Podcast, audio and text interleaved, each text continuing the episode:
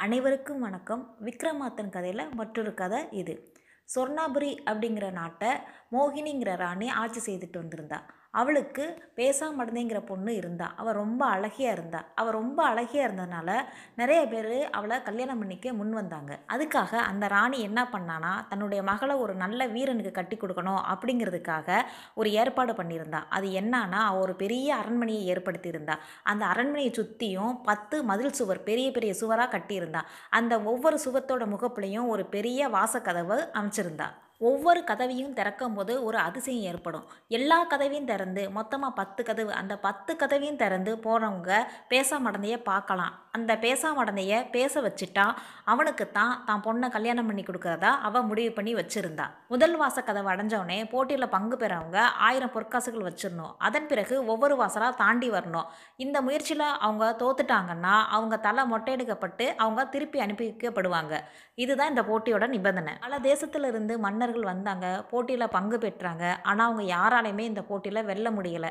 இதனால் பேசாமடந்தைக்கும் கல்யாணம் ஆகாமலேயே இருந்தது. இந்த பக்கம் விக்ரமாத்த மகாராஜா காடாறு மாதம் செல்ல வேண்டிய காலம் அப்படிங்கிறதுனால தான் மந்திரி பட்டியோட காட்டுக்குள்ளே வந்தார். இந்த அரண்மனையை பற்றிய விஷயத்தை எல்லாம் கேள்விப்பட்டார். சரி நம்ம அந்த அரண்மனைக்கு போவோம் அப்படின்னு பட்டியோட கிளம்புனாரு. ஆனால் பட்டி நம்ம எடுத்தோடனே அரண்மனைக்கு போக வேண்டாம். இங்கே பக்கத்தில் சில காலம் நம்ம தங்கியிருப்போம். விஷயத்தை முழுமையாக புரிஞ்சுக்கிட்டு நம்ம அந்த அரண்மனைக்கு போகலான்னு யோசனை சொல்லுச்சு. விக்ரமத்த மகாராஜாவுக்கும் அது சரின்னு பட்டதுனால ஒரு கிழவியோட வீட்டில் தங்கியிருந்தாங்க. கிழவியோட வீட்டில் விக்ரமாத்த மகாராஜாவும் பட்டியும் மாறுவேசத்தில் தான் இருந்தாங்க. பட்டி என்ன பண்ணார்னா அந்த கிழவிக்கிட்ட இவர் என்னுடைய சகோதரர். இங்கே பேசாமடந்தேங்கிற ஒரு பொண்ணு இருக்குது அந்த பொண்ணை கல்யாணம் பண்ணுறதுக்காக ஆயிரம் பொற்காசுகளோட வந்திருக்கோம் அப்படின்னு சொன்னார். இதை கேட்டவுடனே அந்த கிழவிக்கு சிரிப்பு வந்துருச்சு. ஏன் பாட்டி சிரிக்கிறீங்க? அப்படின்னு பட்டி கேட்டவுடனே அந்த கிழவி சொல்லிச்சு. பெரிய பெரிய ராஜாக்களும் மன்னர்களும் இங்கே வந்து தோத்து மொட்டையடிக்கப்பட்டு போயிட்டாங்க. நீங்கள் எப்படிப்பா வெல்ல முடியும்? அப்படின்னு அந்த பாட்டி சொல்லுச்சு. உடனே பட்டி நீங்கள் இந்த உள்ளூர்லேயே வசிக்கிறது தானே அந்த அரண்மனை பற்றிய ரகசியத்தெல்லாம் எங்களுக்கு சொன்னால் எங்களுக்கு உதவியாக இருக்கும்ல? அப்படின்னு கேட்டார். உடனே கிளவி உங்களை பார்த்தாலும் எனக்கு பரிதாபமாக இருக்குது அப்படின்னு சொல்லிட்டு அந்த அரண்மனை பற்றிய ரகசியத்தெல்லாம் சொல்ல ஆரம்பிச்சிச்சு. பாட்டி இப்போ சொல்ல ஆரம்பிச்சிச்சு. மொத வாசக்கதவுல ஒரு ஆராய்ச்சி மணி கட்டியிருப்பாங்க. அதை நீங்கள் அடிக்கணும். அப்போ சில வாயிற்காவலர்கள் வருவாங்க. அவங்கக்கிட்ட ஆயிரம் பொற்காசுகள் கொடுத்துடணும். அவங்க உங்களை ஒரு இடத்துக்கு கூட்டிகிட்டு போவாங்க. அங்கே உங்களுக்கு ஒரு விருந்து கொடுக்கப்படும். அதில் வெந்த சோறும் வேகாத சோறும் உரிச்ச பழங்களும் உரிக்காத பழங்களும் சாப்பிட்டு முடிச்ச அதை நீங்கள் ரெண்டாவது வாசலுக்கு போகலாம்.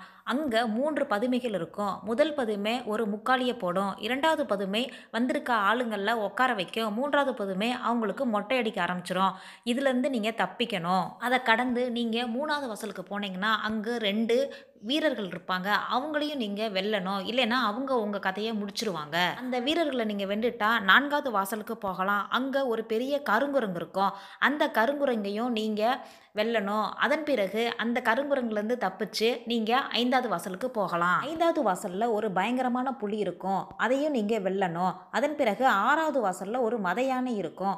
அந்த மத யானையும் நீங்கள் வீழ்த்தணும். அதன் பிறகு ஏழாவது வாசலுக்கு போனீங்கன்னா அங்கே ஒரு பெரிய கிணறு இருக்கும். அந்த பெரிய கிணத்தையும் தாண்டி நீங்கள் எட்டாவது வாசலுக்கு போகலாம். அங்கே போனீங்கன்னா ஒரு சேர் நிரம்பிய குட்டை இருக்கும். அதை இறங்கி கடக்கணும். அதன் மறுபுறத்தில் ஒரு நத்த ஓட்டில் கொஞ்சோண்டு தண்ணி தான் இருக்கும்.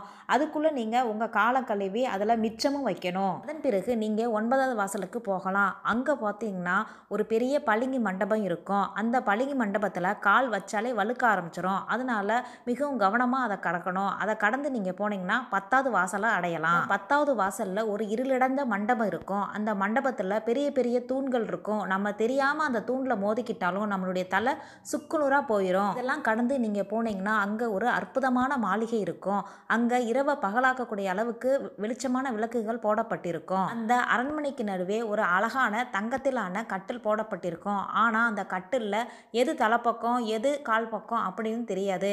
நம்ம தவறுதலாக தலைப்பக்கம் கால் வச்சிட்டோம்னா சில பதுமைகள் தோன்றி நம்ம மேலே சாணியை கரைச்சி ஊற்றும் ஆனால் அதே நேரத்தில் சரியான முறையில் நம்ம உக்காந்தோம்னா சில பதுமைகள் தோன்றி நம்ம மேலே சந்தனத்தை பூசி மகிழ்விக்கும். அதன் பிறகு சில அழகிய பெண்கள் வருவாங்க. அந்த அழகிய பெண்களிடமிருந்து யார் பேசாமடந்த அப்படின்னு நம்ம கண்டுபிடிக்கணும். அதன் பிறகு அன்று இரவுக்குள்ள பேசாமடந்தைய மூணு வார்த்தை பேச வைக்கணும். இதெல்லாம் செஞ்சாதான் இந்த போட்டியில் வெற்றி பெற முடியும். அந்த பேசாமடந்தைய கல்யாணம் பண்ணிக்க முடியும். அப்படின்னு அந்த கிளவி சொல்லி முடிச்சாங்க. இதெல்லாம் ரொம்பவும் கவனமாக கேட்டுட்டு இருந்த விக்ரமாத்தனும் பட்டியும் நல்லா யோசிச்சுட்டு மறுநாள் காலையில் அந்த அரண்மனைக்கு போனாங்க. முதல் வாசக்கதவை அடைஞ்சோடனே அந்த ஆராய்ச்சி மணியை அடித்தாங்க அப்போ சில வாயில்காவலர்கள் வந்தாங்க. அவங்கக்கிட்ட ஆயிரம் பொற்காசுகள் கொடுத்தோன்னே அவங்களுக்கு விருந்து கொடுக்கப்பட்டுச்சு. விக்ரமாத்தனுக்கும் பட்டிக்கும். சாப்பிடும் போதே விக்ரமாத்த மகாராஜா என்ன பண்ணார்னா தன்னோட துண்டில் வேகாத சோத்தையும் உரிக்காத பழத்தையும் எடுத்து வச்சுக்கிட்டாரு.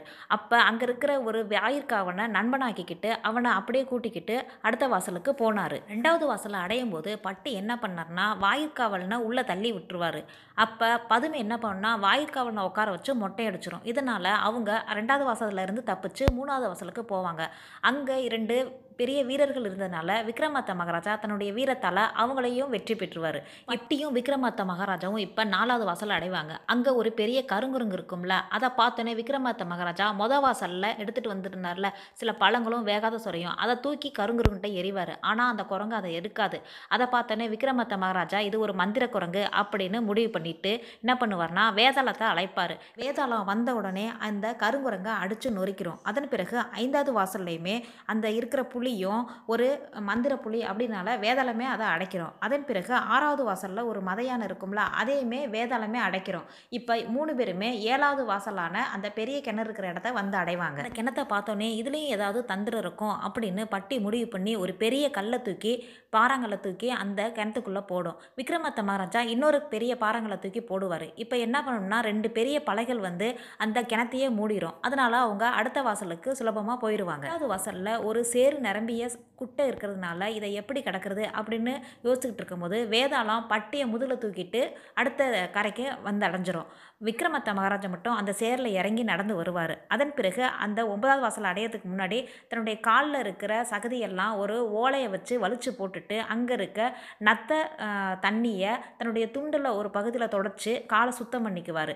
மிச்ச தண்ணியும் வச்சிருவார். பட்டி விக்ரமாத்த மகாராஜா வேதாளம் மூணு பேரும் இப்போ ஒன்பதாவது வாசலுக்கு வந்துடுவாங்க வேதாளம் பட்டியை முதுகில் தூக்கிக்கிட்டு ஒன்பதாவது வாசல்லேருந்து பத்தாவது வாசலுக்கு போயிடும் விக்ரமாத்த மகாராஜா மட்டும் மெழுகு போன்ற ஒரு பொருளை வரவழைச்சு தன்னுடைய காலில் அதை நல்லா தடவிக்கிட்டு அந்த பளிங்கு மண்டபத்தை கடந்து அப்படியே பத்தாவது வாசலுக்கு வந்துடுவார் பத்தாவது வாசலில் ஒரு இருண்ட மண்டபம் இருக்கும். அதில் பெரிய பெரிய தூண்கள் இருக்கும் அப்படிங்கிறது விக்ரமாத்த மகாராஜாவுக்கு தெரிஞ்சதுனால அவர் ஒரு யோசனை சொல்லுவார் பட்டிக்கிட்ட. அது என்னன்னா நீ வேதாளத்து முதுகில் ஏறிக்கிட்டு ஒளி எழுப்பிக்கிட்டே போ. அந்த ஒளியை நான் தொடர்ந்து இந்த மண்டபத்தில் இருக்கிற எந்த தூண்களையும் மோதாமல் நான் அதில் பத்தாவது வாசலில் மாதத்தில் கடந்து வர்றேன் அப்படிங்கிற யோசனை தான் அது. மூணு பேரும் அதையே செஞ்சதுனால அவங்க பத்தாவது மாதத்துலையும் கடந்து அந்த அழகிய அரண்மனையை பார்ப்பாங்க அரண்மனையை சுற்றிலும் நிறைய விலங்குகள் ஏற்றப்பட்டிருந்துச்சு. ரொம்ப பிரகாசமாக அந்த அரண்மனையே இருந்துச்சு. அந்த அரண்மனைக்கு நடுவில் ஒரு தங்கக்கட்டில் போடப்பட்டிருந்துச்சு. அதே மாதிரி அந்த தங்கக்கட்டிலில் எது தலைப்பக்கம் எது கால் பக்கம் அப்படின்னு அந்த மூணு பேருக்குமே தெரியலை. அதனால் இப்போ பட்டி என்ன பண்ணார்னா ஒரு எலுமிச்சம்பழத்தை எடுத்து அது மேலே வச்சார் அந்த கட்டில் மேலே. அப்போ அது கீழே உருண்டு வந்துச்சு. சரி உருண்டு வர்ற பகுதி தான் கால் பகுதி.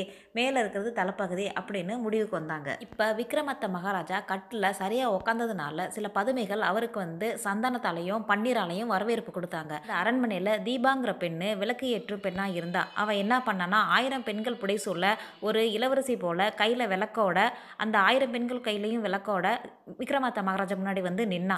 அவளை பார்த்துட்டு விக்ரமாத்த மகாராஜா இவ தான் பேசாமடந்தையாக இருப்பாளோ? அப்படிங்கிற சந்தேகம் வந்தது.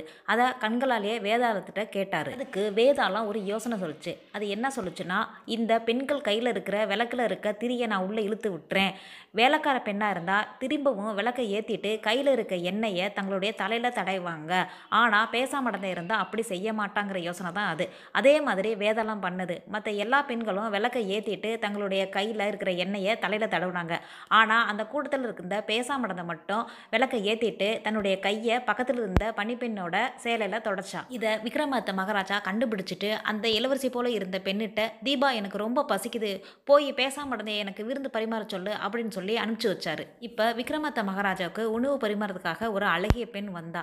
இவ தான் பேசாமடந்தையா இருப்பாளோ? அப்படிங்கிற சந்தேகம் விக்ரமத்த மகாராஜாவுக்கு வந்துச்சு. அதை தன்னுடைய வேதாளத்திட்ட கேட்டார். வேதாளம் அதுக்கு என்ன சொல்லுச்சுன்னா அவள் கையில் இருக்கிற நெய் கிண்ணத்தை நான் கீழே தட்டி விட்டுறேன். அவள் வேலைக்கார பெண்ணாக இருந்தால் அந்த நெய்யை வலிச்சு மறுபடியும் கிண்ணத்திலே போடுவா. ஆனால் பேசாம நடந்தே இருந்தால் இதை செய்ய மாட்டா அப்படிங்கிற யோசனை தான் அது. அதே மாதிரி வேதாளம் அவள் கையில் இருக்க நெய் கிண்ணத்தை தட்டி விட்டுச்சு.